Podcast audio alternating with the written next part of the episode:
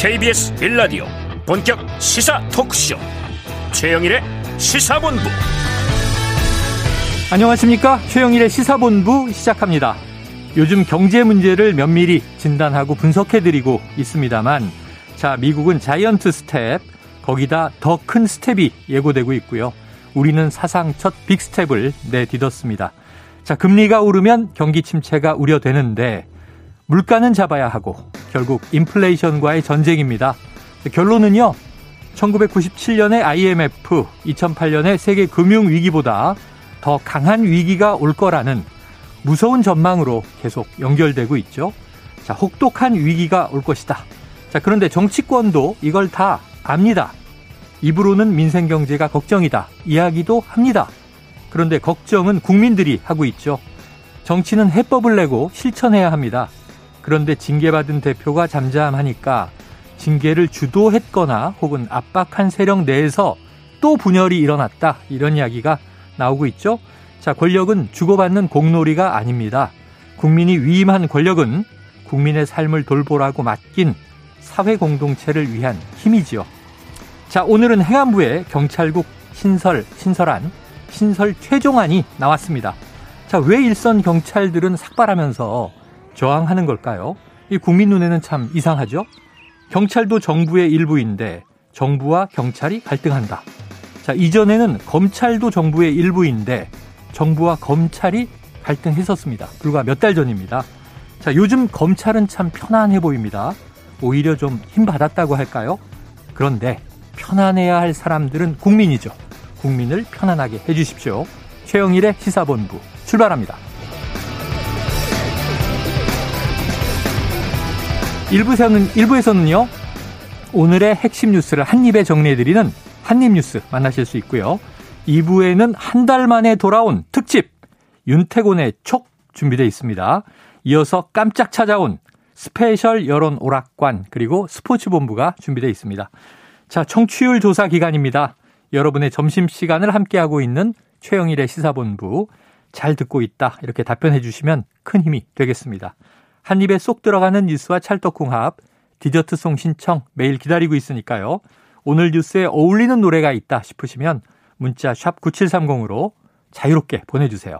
오늘의 디저트송 선정되신 분께는 치킨 쿠폰을 보내드리고 있습니다.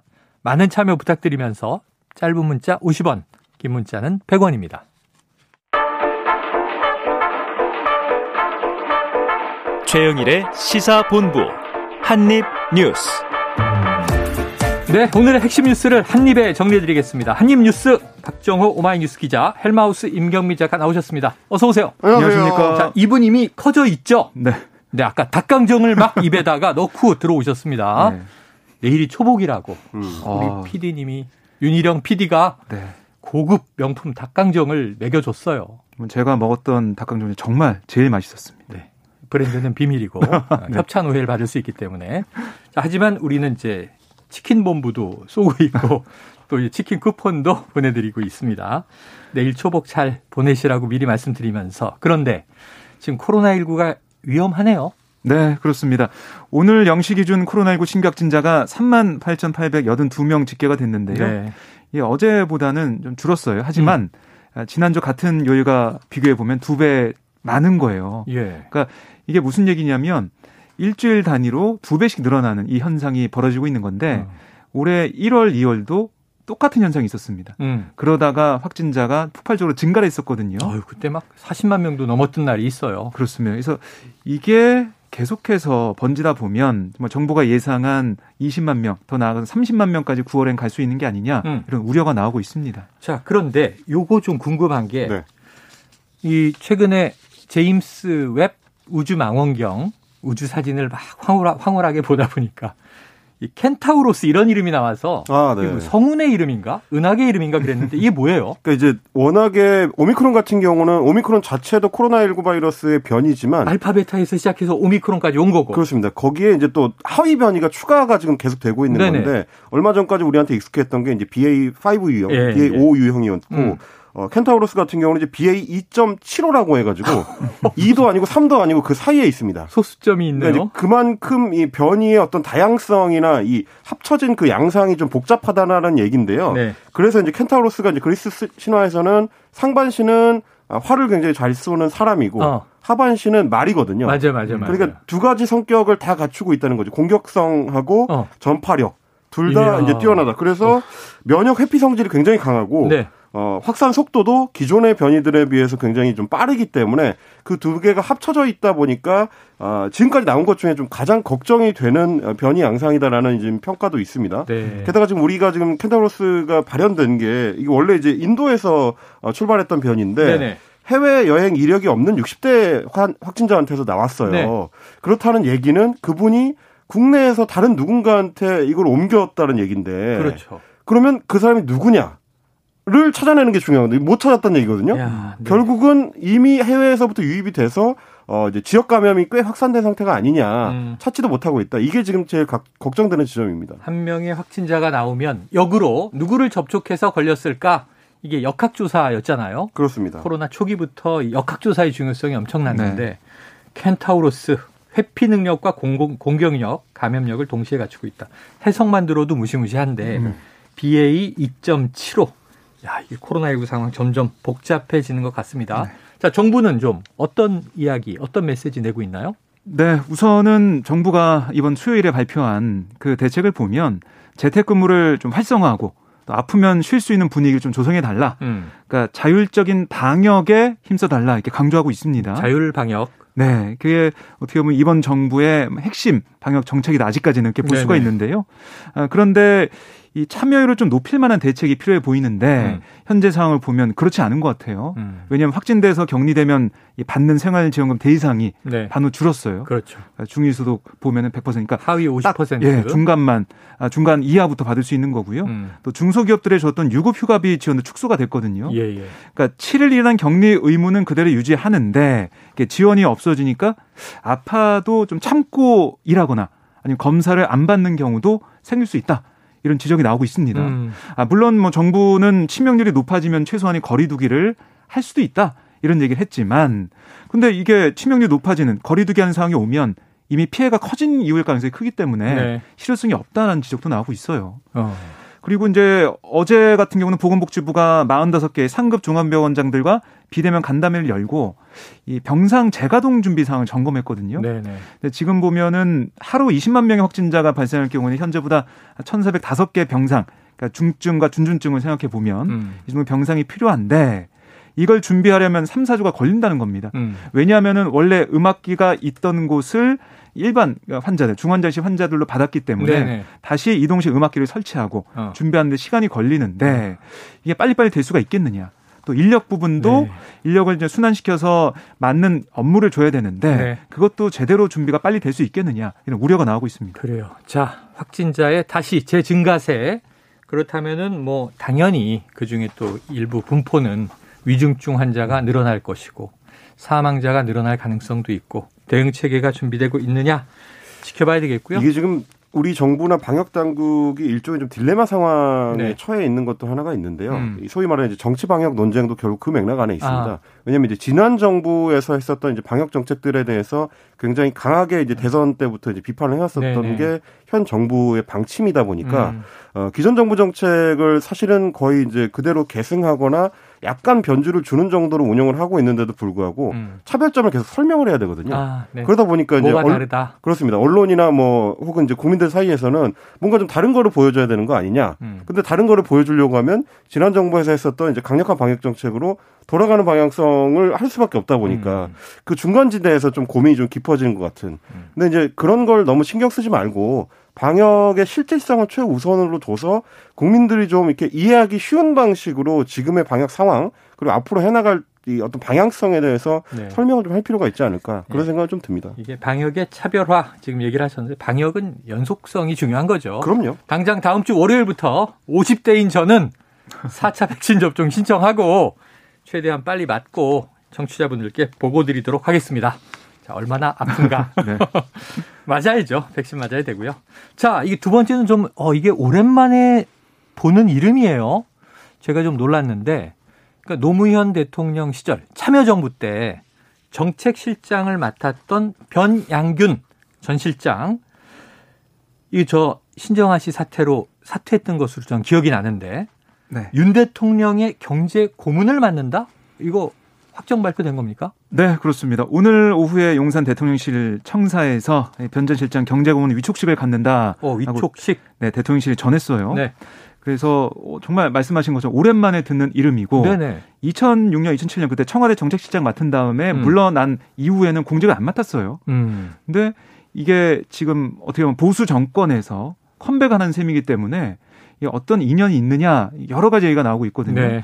뭐그 중에 하나를 보자면은 역시 한덕수 국무총리가 아, 이 참여정부 때 마지막 총리 지냈지 않습니까? 음. 그런 인연이 있는 게 아니야. 또 변양균 전 실장이 기획예산처 뭐 차관 장관 경제통을 계속 쭉 밟아왔거든요.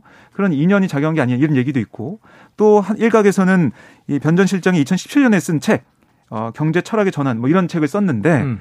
어, 거기에 담겨 있는 뭐 노동 토지 투자 뭐 여기에 대한 정책 제안 이걸 윤 대통령이 책을 통해서 보고 음. 어, 좀 감명을 받아가지고 이렇게 인선한 게 아니냐 이런 얘기도 나오고 있습니다. 네. 근데 이제 제가 좀 찾아보니까 네. 다른 방향의 접근도 좀 가능할 것 어, 같아요. 왜냐하면 워낙에 이제 변양 변양군 전 장관 같은 경우는 어 현직 공직에서 떠난 지가 2007년이 마지막이었으니까 음. 벌써 이제 15년 전이거든요. 그러네요. 네, 그런 인물을 이제 새삼스럽게 발탁할 때는 아무래도 어떤 추천이나 뭐 음. 개인적인 인연이나 이런 게 이제 깊이 작용할 수밖에 없다 보니까 네네. 좀 찾아봤는데 월간 조선이 이제 3월에 그 윤석열 어, 후보가 이제 당선이 되고 난 직후에 음. 여러 이제 개인적 인연들을 모아서 이제 기사를 낸 적이 있습니다. 그때 뭐 어떤 얘기가 있었냐면 한 그 현직 변호사를 인터뷰를 한 내용 중에 어 윤석열 당선인이 어, 과거 노무현 정부 말기에 세상을 떠들썩하게 만들었던 사건 하나를 맡았는데 어. 그때 인연을 소개를 했습니다.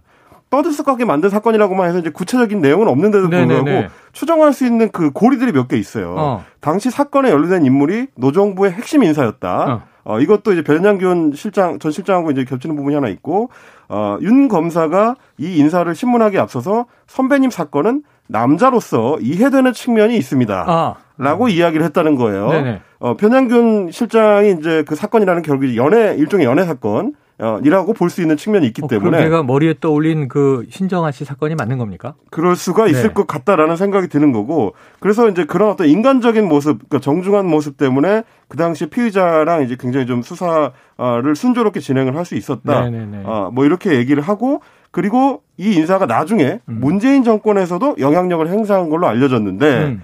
어, 윤석열 당선인이 문 정권에서 이제 서울중앙지검이랑 검찰총장이 발탁된 데 있어서 이 인사의 추천도 일부 반영이 된 걸로 아, 안다. 이런 야, 내용이 들어 있었습니다. 지금 이건 이제 추정인데 어쨌든 뭐 기사의 기사화는 된 네, 거죠. 네. 이제 그리고 또 한 가지 네. 대목은 이제 김건희 여사와의 이제 인연인데 어허.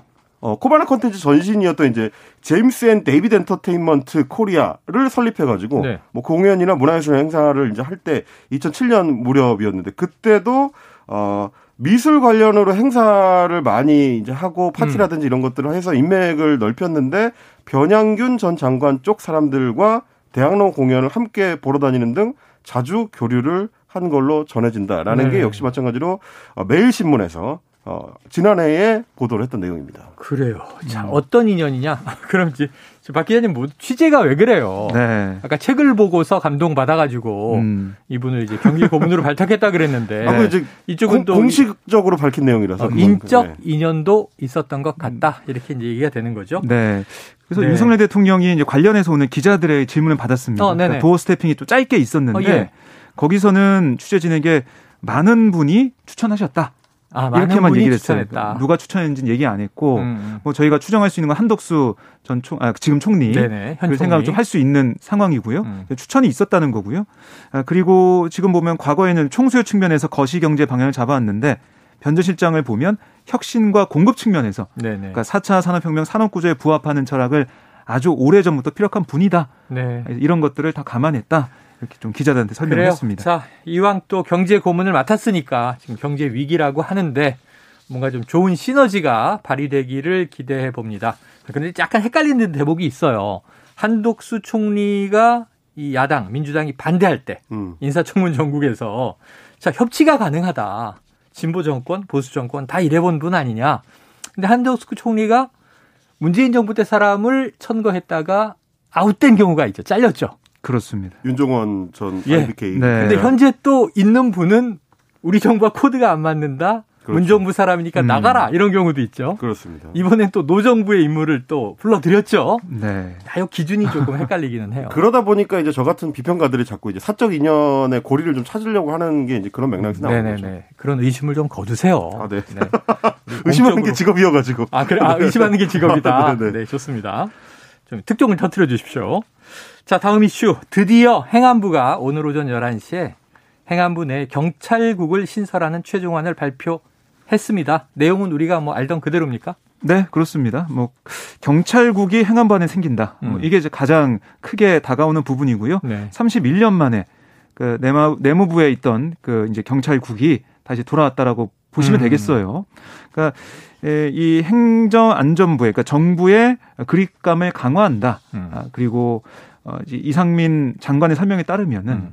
인사나 이런 부분들에 있을 때 행안부 장관의 통제나 이런 게 없이 이른바 이제 대통령 그 실과 이제 청와대 구청와대와 직거래 했던 그런 잘못된 문화들 음. 어, 그 어떻게 밀실에생해졌던 것을 다 이제 타파하겠다 네. 이런 얘기를 하는 거예요. 그래서 경찰국이 다음 달 2일 출범한다 이렇게 설명을 했고요. 음흠. 어, 이 신설된 경찰국에 대해서는 뭐라고 했냐면 경찰 관련 중요 정책과 법령의 국무회의 상정, 또 총경 이상 경찰 공무원에 대한 임용 제청, 음. 국가경찰위원회 안건 부의, 아울러 자치경찰 지원 등의 업무를 수행하게 될 거다라고 설명을 했습니다. 음. 이 안에 내용을 또 봐도 총괄 지원과 인사 지원과 자치경찰 지원과 세 개 과가 설치가 되고요. 네. 국정 국장을 포함해서 모두 16명의 인력이 배치될 예정이다라고 설명을 했습니다. 음. 어, 특히 이 경찰국장과 인사지원과장은 경찰 공무원만으로 보임이 가능하고 네. 특히 인사부서는 부서장을 포함한 전체 직원을 경찰 공무원으로 충원한다. 네. 아, 이렇게 하면서 경찰의 어떻게 보면은 어, 여러 가지 상황을 좀 잘 알 수 있는 음. 음. 그런 조직을 좀 꾸렸다. 라고 행안부에서는 설명을 좀 하고 있어요. 네. 아울러 행정부 장관의 소속 청장, 그러니까 경찰청장과 소방청장 지휘 규칙이 제정이 되는데요. 이 지휘 규칙에는 소속청의 중요 정책 사항에 대한 승인, 또 사전 보고와 보고 예산 중 중요 사항 보고, 아, 그리고 병, 법령 질의 결과 제출 이런 내용이 포함이 돼서 음. 이 행정안전부의 정부의 경찰에 대한 이 통제력, 음. 어, 이 관리하는 그런 부분들 좀 강해졌다라고 볼 수가 있겠습니다. 자, 지금 이제 이 신설 최종안 발표 내용을 쭉 정리했어요. 네. 아, 경찰국이라는 게 행안부 내에 생기는구나. 그동안은 과거 청와대에서 민정수석실 네. 경찰 인사 관련 이야기를 직접 이제 청와대가 관장했는데 이제 행안부가 그것을 이제 승계해서 이어받는구나. 어, 세계 과가 생기는구나. 그렇죠. 경찰 출신 치안감이 경찰국장으로 파견되는구나. 이해가 됐어요. 경찰들 일선 경찰들은 왜 여기에 저항하고 심지어 삭발 투쟁까지 하는 겁니까? 지금 이제 일선 경찰들이 내세우는 가장 중요한 이유는 그동안 30여 년 동안 이제 경찰청의 어떤 어, 독립성을 보장해서 음. 어, 기존의 독재 정부 시절에 이제 이 역할을 했었던 행정부의 어떤 이게 오른팔 역할을 했었던 음. 그런 부분들을 좀 이제 잘라내야 된다. 네. 그 독립성을 좀 더 강화하는 방식으로 어 개편이 이루어져야 된다라는 게 지금 이제 일선 경찰들의 주장인데 오늘 이상민 장관이 이제 직접 이제 프레젠테이션까지 해가면서 음. 발표한 내용을 보면 어느 정도는 그 우려가 현실화될 가능성이 좀 생기는 거 아닌가라는 생각을 좀 들었습니다. 우려가 불식된 게 아니라 그렇습니다. 오히려 왜 그러냐면 지금 이제 밝힌 내용들을 보면 이게 뭐 기존의 정부조직법이나 혹은 경찰청법에서 행안부 장관한테 할 수 있다고 위임했었던 사항을 좀 넘어서는 게 조조, 조직의 어떤 음. 그 방향성이나 실질 내용으로 봤을 때 그런 부분들이 좀 엿보이긴 하거든요. 음. 예를 들면 이런 겁니다. 신설되는 경찰국에서 경찰 관련 중요 정책이나 법령의 국무회의 상정 이거는 형식적으로는 장관이 국무회의에 참석하기 때문에 네, 네. 거쳐가는 것처럼 보이지만 국무위원이니까 그렇습니다. 음. 원래는 경찰 관련 중요 정책이나 이 법령 관련된 것들은 경찰 내부에서 어느 정도 이제 모양을 잡으면 음. 그걸 행안부 장관이 보고를 받아서 들고 들어가던 형식이었거든요. 네네. 네. 근데 그 기능이 그대로 뜯어져서 경찰국으로 행안부 내부로 옮겨지게 되는 겁니다. 어, 경찰 관련 정책들을 그렇습니다. 네. 뭐 이런 부분이라든지 뭐 이 다른 부분은 뭐 특히 좀 더 그럴 수가 있는데 저는 이제 지휘 규칙에 대해서 밝힌 부분을 보니까 더 그런 생각이 들었던 게 지휘 규칙을 크게 이제 세 가지 내용이 포함된다고 밝혔어요. 네. 소속청의 중요 정책 사항에 대한 승인. 음. 이것도 아까 말씀드렸던 정책과 관련된 네. 경찰 내부에서 주로 수립하던 것들 그리고 이제 사전 보고 및 어, 보고 아, 보고와 어, 예산 중에서 중요 사항을 보고하는 거. 음. 어, 이런 이게 보고 내용들을 검찰 경찰국에서 경찰청에서 들어오는 거 미리 걸러서 음. 보고하도록 돼 있는 거. 법령 질의 이제 네. 결과 제출 뭐 이런 내용들도 이제 세부적으로 음. 마찬가지입니다. 근데 이 총괄 업무를 치안감이 한다는 것도 이제 네. 중요한 것이 음. 치안감이 아시다시피 이제 검사 그러니까 검찰로 치면 검사장 내지는 고검장급의 그렇죠. 그렇죠. 이제 굉장히 고위직이에요. 그러다 보니까 사실상 경찰청장과 거의 동격 내지는 어. 만만치 않은 힘을 가질 수 있는 직책으로 행안부 내에 들어가게 된다. 그러면 결국은 이게 차기의 경찰청장을 노릴 사람들 입장에서는 굉장히 중요한 거쳐가야 되는 음. 보직 중에 하나가 될 가능성이 높다. 네. 이런 것들까지 종합적으로 봤을 때는 어, 경찰청 일선에서 이제 걱정하는 것 같은 부분들을 조금 더 어, 불식시켜줄 설명이 필요하지 않을까. 네. 뭐 그런 생각 좀 듭니다. 자, 왜 경찰은 반발하는가에 대해서 내용을 조목조목 뜯어주셨는데 아까 박종호 기자가 좀 이렇게 이걸 전반적으로 애둘러서 네. 그립감이 커졌다. 다른 말로 하면 통제 가능성이 매우 높아졌다. 경찰이 우려하는 바다. 앞으로 지켜볼 대목인 것 같습니다. 자, 지금 12시 41분을 넘긴 시간입니다. 점심시간, 금요일 점심시간의 교통 상황을 알아보고 가죠. 자, 교통정보센터에 정현정 리포터 나와주세요. 네, 무더위에 소나기까지 견디기 힘든 날씨가 이어지고 있습니다. 오늘 서울의 한낮 기온은 30도 넘게 오르면서 어제보다 더 덥겠고요. 야외 활동 계획하신다면 시원한 옷차림 필요하겠습니다. 현재 서울 시내 상황은 강변북로 구리 쪽입니다. 마포대교에서 원효대교 사이 4차로는 작업으로 막혀 있습니다. 경부고속도로 서울 쪽으로는 오산 부근 2, 3차로에서 사고를 처리하고 있는데요. 남사진이 나들목에서 오산 나들목까지 2km가량 천천히 갑니다. 양재에서 반포까지는 7km 구간 밀리고요. 반대 부산 쪽으로 한남에서 서초까지 천천히 갑니다.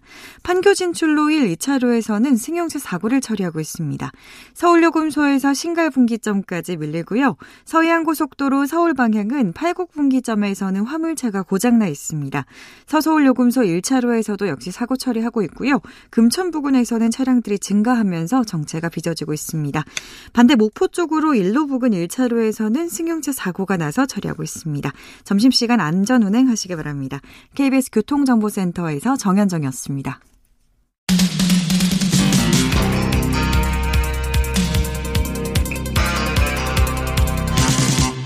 최영일의 시사본부. 네, 그런데요. 오늘이 7월 15일 금요일, 내일 토요일이 초복, 그리고 내일 모레 일요일이 7월 17일 제헌절이잖아요. 그렇습니다. 원구성 합의 언제 됩니까? 어, 참 지금 한 치 앞도 볼 수 없는 그런 상황이 펼쳐지고 있는데요. 아니 이게 얼마 동안 한 치 앞을 못 보는 거예요. 참 어렵네요. 이게 도로 상황이었으면 벌써 사고 났습니다. 도로 상황이면 지금 한 달도 넘게 한 치 앞이 안 보이는 건데. 네. 이게 오늘도 만났어요. 오늘도 김진표 국회의장실에서 여야 네. 원내대표가 만났는데 결과는 뭐 시간을 더 갖고 지켜보겠다라고 얘기한 거예요. 시간이 없는데. 시간이 별로 없죠. 네. 근데 박홍근 원내대표 입장은 뭐냐면, 그러니까 어제 오후에 사실 좀 일이 벌어졌습니다. 네. 어떤 일이 있었냐면 권성동 원내대표가 한 방송에 출연해가지고 음. 여야의 합의 상황, 음. 잠정 합의된 내용을 얘기한 거예요. 네. 그래서 사개특위 위원장은 민주당이 맡고 사개특위 위원 구성은 6대 6 동수로 동수야 한다. 동수로 하고 뭐 안건 처리는 합의해서 처리하고 이거를 다 얘기한 예, 겁니다. 예.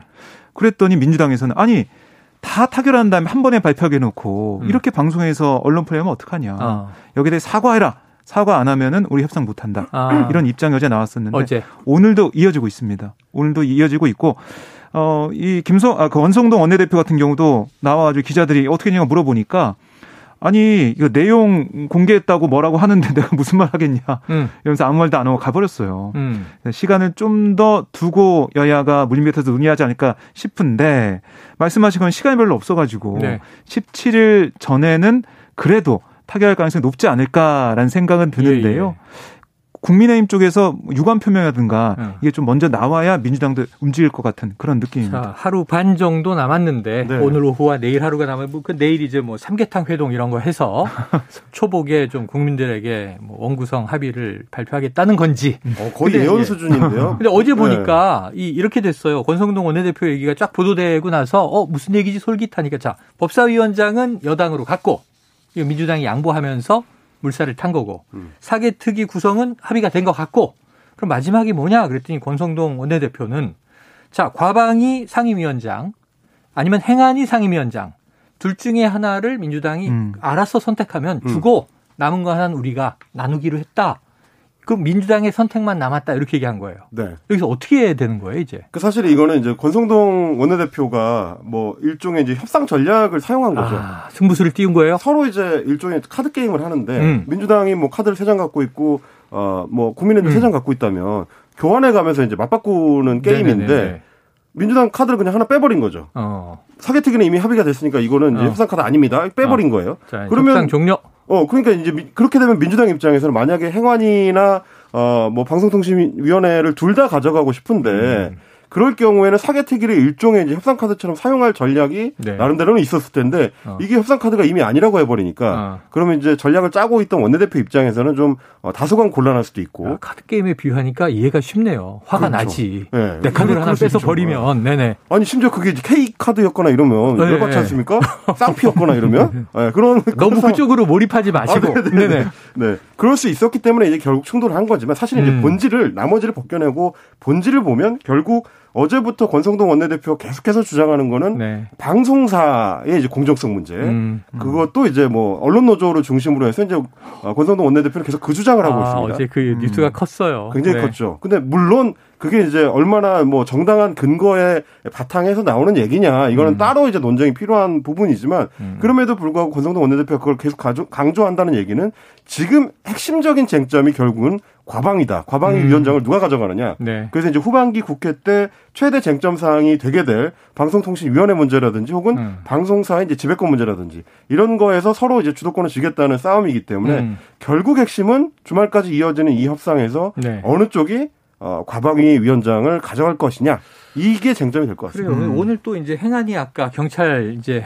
경찰국 신설안 네. 발표 얘기를 했으니까 민주당 입장에선 야당으로서 이게 행안위 행안 부도 통제해야 된다 이런 음. 또 이제 어떤 각성을 더 했을 수도 있고 그렇죠. 과방위 뭐 언론 문제도 중요하고 음.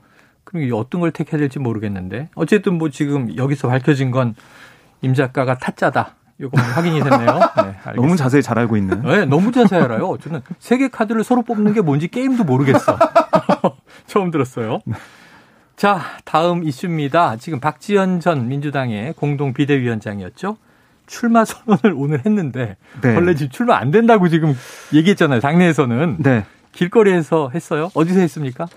국회 이제 앞에서 했습니다. 국회 앞에서. 국회 이제 경내로 못 들어가고 아. 국회 밖에 국회 길거리에서 밖에서 네, 그 인도에서 했는데요. 네. 원래는 이제 국회 이제 소통관, 그러니까 정론관, 그러니까 어. 기자 브리핑 룸에서 하려고 했었어요. 네. 그런데 이제 박지원 전 위원장이 국회의원이 아니기 때문에 어. 국회에서 기자회견 하려면은 현직 의원의 동석이 필요합니다. 어, 그리고 이제 그 장소를 잡아줘야죠. 그렇습니다. 음. 그런데 이게 원래 뭐 도와주겠다는 의원도 있었는데 시간이 안 맞게 됐다. 아. 여러 전 이유로 못하게 됐어요. 네. 그래서 맨 처음에 기자한테 알려진 건 아 그러면은 국회 이제 건물 안에서 기자실에서 못하니까 국회 분수대 음. 보시면 국회 중앙에. 분수대가 있어요. 네네. 그냥 바깥에서 이제 하겠다. 분수대 앞에서. 그런데 이것도 국회 방호과에서는 안 된다. 아. 그러니까 국회 경내에서 기자회견 하려면 현직 의원의 뭐 대동이나 다 마찬가지네. 네, 똑같은 거예요. 야외, 야외든 음. 실내든. 그래서 결국에는 국회에 못 들어가고 앞에서 네. 기자회견 했는데 어, 이 내용을 좀 보면 어, 이 민주당의 썩은 곳을 도려내고 구멍난 음. 곳을 메우겠다. 이렇게 강조를 했습니다. 혁신하겠다. 네, 서민들의 한숨을 위로하고 따뜻한 용기를 불어넣는 그런 민주당을 만들겠다라고 강조를 했고요. 아, 그리고 또 기자들 간의 질의응답을 통해서 이재명 의원의 전대 출마에 대해서는 이재명 의원이 이번 전대에서 쉬는 게 좋겠다고 생각한다. 그래야 차기 대선에서 대선 후보가 될 수 있다라고 음. 얘기를 했고요. 그리고 이 전대 후보 등록하더라도 반려되지 않겠냐 이런 취재진의 질문에는 네. 반려할 이유가 없다고 생각하고 어. 받아들여질 거라고 생각한다. 어. 이렇게 얘기를 했어요. 우선 네. 아, 그럼에도 불구하고 후보 등록이 좌절된다면 청년 정치에 대해 원외에서 어떻게 역할을 할지 더 많은 청년과 논의하면서 어, 정하겠다 이렇게 네. 설명을 했습니다. 자, 일요일, 월요일이 이제 후보 등록 기간입니다. 네. 자, 후보 등록이 받아들여질 것이다. 당 대표 후보 등록이죠. 임 작가님, 정말 받아들여집니까? 저는 뭐 받아들여질 가능성은 그냥 없다고 생각합니다. 그럴 거면 그동안 뭐 비대위, 저 그렇죠. 당무위 네. 얘기가 뭐였겠어요. 그리고 이제 뭐 민주당이 뭐 굉장히 좀 거대 야당, 제1야당인데 네. 제1야당의 비대위원장이 여러 차례 확인했던 사항을 뭐 갑자기 바꾸기는 사실은 네. 거의 불가능하기 때문에 그 자체로 이제 등록이 받아들여질 가능성은 없을 것 같고요. 음. 그러니까 민주당 입장에서 봤을 때는 어쨌든 등록 요건이 안 되기 때문에 네네. 어, 그걸 이제 받아줄 수 없다라고 이제 결정이 날 거라고 이제 생각을 하는데 다만 뭐 최근에 그 민주당의 상황을 보면 시간이 갈수록 이제 이재명 의원은 아직 출마 선언을 안 했지만 음. 이재명 의원을 향해서 어 책임 문제를 이제 거론하면서 음. 출마하면 안 된다 라고 이제 주장하는 분들이 어 계속 출마 선언을 이어오고 있거든요. 네. 뭐 그런 분들이 근데 잘 살펴보면 지난 지방선거나 어 대선에서 책임 있는 자리에 있던 분들이 또 많아요. 음. 뭐 이번에 이제 출마 선언한 권지웅 비상대책위원 아, 같은 네네. 경우도 어, 역시 마찬가지로 이제 지방선거 때 음. 예, 주요 직위자였고 음. 그리고 이제 대선 때도 마찬가지로 어, 뭐 다이너마이트 선대위라고 네, 네. 청년 선대위의 위원장을 음. 맡아서 주요 역할을 수행했었습니다. 그런데 이제 마찬가지로 책임 있는 분들에 대한 어, 책임 음. 그분들이 이제 책임을 지지 않고 있다. 자꾸 선거에 출마하고 있는 게 문제다. 네네. 라는 주장을 하면서 본인도 나옵니다. 어. 강훈식 어, 의원도 마찬가지입니다. 네네. 지난 대선 때 전략본부장 역할로 굉장히 중요한 역할을 했었는데 예. 역시 어, 선거 출마하는 거에 대해서 책임 문제를 거론하면서 본인도 출마를 합니다. 네. 그러니까 이런 양상이 어떻게 보면 지금 민주당의 어떤 난맥상을 보여주는 게 아닌가 음. 그런 생각이 좀 들면서 주말이 지나면 어쨌든 최종적으로 네. 후보가 확정이 되고 네. 어, 정리가 된 이후에는 민주당이 이제 다음 스텝을 향해서 그러니까 네. 미래를 향해서 좀 어, 비전 경쟁이 될 수 있었으면 좋겠다. 뭐 그런 생각은 좀 듭니다. 제 마음 같아서 그냥 나오고 싶은 건다 나와서 그냥 한번 시끌벅적 축제 한 판 벌이고 좋은 분이 민심과 당심을 얻어서 선출되는 게 제일 좋겠죠. 자, 여당 얘기도 짧게 짚어보겠어요. 시간이 다 갔는데. 자, 이준석 대표 밤 사이에 4천 명 정도가 만남을 신청했다. 자, 여론전 새 결집을 하고 있다. 이런 얘기가 나오는 가운데 자, 지금 권성동 장재원 의원의 갈등설이 있었어요. 네. 오늘 점심을 먹었다는 겁니까? 네, 지금 먹고 있습니다. 아, 지금 먹고 있습니까? 네. 만나서. 뭐 좋은 얘기 하겠다. 어, 이런 얘기를 두 사람이 하면서 예, 예. 들어갔기 때문에 음. 식사 후에 어떤 얘기 할지 모르겠지만은 어. 이게 이제 갈등이 진화된다. 뭐 이 갈등설이 이제 불식이 됐다. 네. 이런 얘기가 나오고 있는데 근데 저는 이런 의문이 들더라고요. 어. 정말 친하고 형 동생 사이면은 이렇게 밥 먹는 것까지 어. 공개하면서 네네네. 이걸 기자한테 보여줄 필요가 있을까? 어. 혹시 이게 보여주는 밥 먹는 자리 자체가 갈등이 있다는 걸 보여주는 게 아닐까? 어. 이런 생각도 들더라고요. 메뉴는 뭐예요? 아, 메뉴는 제가 취재를 더 해봐야겠습니다. 식대는 누가 내죠? 식대는 아마 형이 내지 않을까. 아. 권성동 원내대표가 당 대표 또 직무대행이기도 합니다. 네. 재산 신고는 네. 장재원이 더 많이 아 그래요. 네. 돈 많은 쪽이는 그럼 싸움 나요. 돈 많다고 막 돈 내려고 그러면 알겠습니다. 형이 내야지. 자 끝나고 나서 오늘 오후에 보도가 될 것 같습니다. 자 이준석 대표 행보 다음 주에 또 한번 짚어봐야 되겠네요. 자 금요일에 한입뉴스 여기서 정리하겠습니다. 박정호 기자, 임경빈 작가 수고하셨습니다. 고맙습니다. 고맙습니다. 자 오늘의 디저트송은요. 청취자 8993님 자전거 탄 풍경 자탄풍이죠. 너에게 난 나에게 넌 신청합니다. 아 좋다. 자 재헌절에 얼마 남지 않은 이때에 국민의 힘엔 민주당이 민주당에겐 국민의 힘이 어떤 의미인지 서로 생각해 봤으면 좋겠습니다. 영화 클래식에 그거 나오는데 자, 조인성과 이 손예진 씨의 관계 자, 연애하듯이 좀 정치해 주셨으면 하는 바람입니다. 노래 듣고 입으로 돌아옵니다.